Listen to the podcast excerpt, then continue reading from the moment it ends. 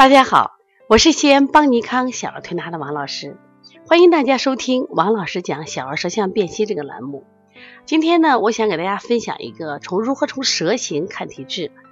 那么，自从我在喜马拉雅和荔枝平台就是做了这个小儿舌象辨析，以及我又写了一本小儿舌象辨析这本书以后，那很多同行和妈妈就纷纷来电，就问我：王老师你好厉害呀，你怎么能从一就一看一个眼人的舌头就能分析出人家孩子的问题呢？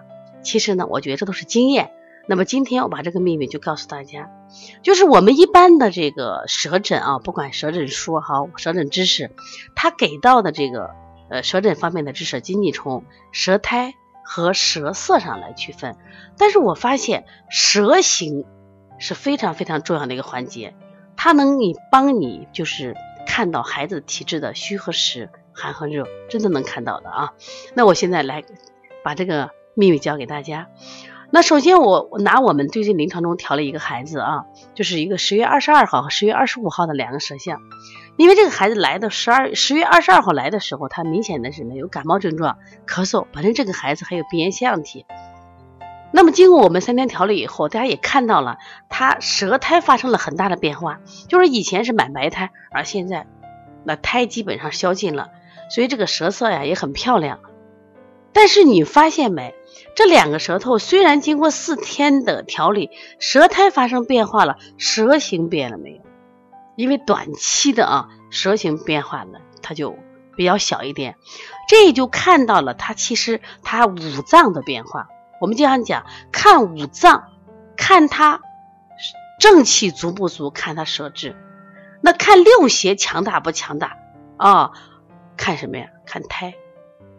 那么这个小孩呢，我们来现在分析一下这个孩子的这个二十五号的整个舌质，就舌形啊，来看一下，明显的这个舌形中间高凸，所以这个孩子一定有腹胀的象。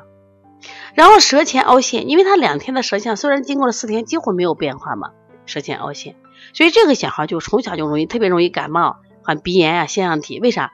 他在舌前凹陷那个地方，我们讲的就是刚好是我们常说的肺的所在地方。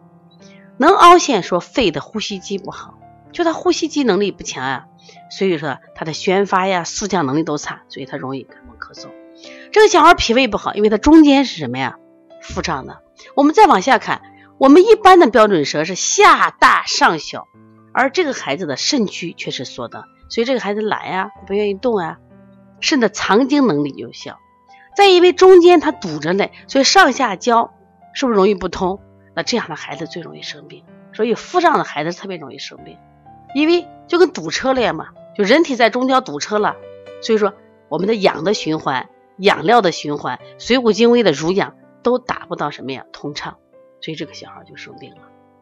那么我一看这个舌头，我说你的孩子脾胃不好，容易腹胀；我的孩子舌前，你的孩子舌前凹陷，容易患呼吸系统疾病，容易感冒咳嗽。我说你的孩子舌后区小。他容易累，妈妈说啊，你好了不起，你都说对了。那我刚才通过王老师这两个舌象的比较和分析，那么你们学会了吗？当然了，我会呃坚持把我临床中的舌象分享给大家。不过大家呢也可以购买啊王老师出的这本书《小儿舌象辨析》，作为你临床的一本舌象字典，随时翻，随时看，就是看看对比着。啊，孩子有身上有什么问题？因为这本书我们写的很细，除了基础知识以外，我们还有什么？还有这个呃调理方案、食疗方案都给到你了啊，让你好用。另外呢，我们也有舌诊的系统课程，我们在人人讲啊，你在上面去可以去搜索、去购买、去学习啊。那么邦尼康从今年也启动了加盟，如果有愿意啊和跟邦尼康一起啊，我们说共同来推广小儿推拿事业。可以和直接和邦小编联系，幺八零九二五四八八九零。如果有呃你孩子的舌象问题啊，或者是我们同行有什么宝宝的问题，可以咨询我，直接拨打我的电话幺三五七幺九幺六四八九。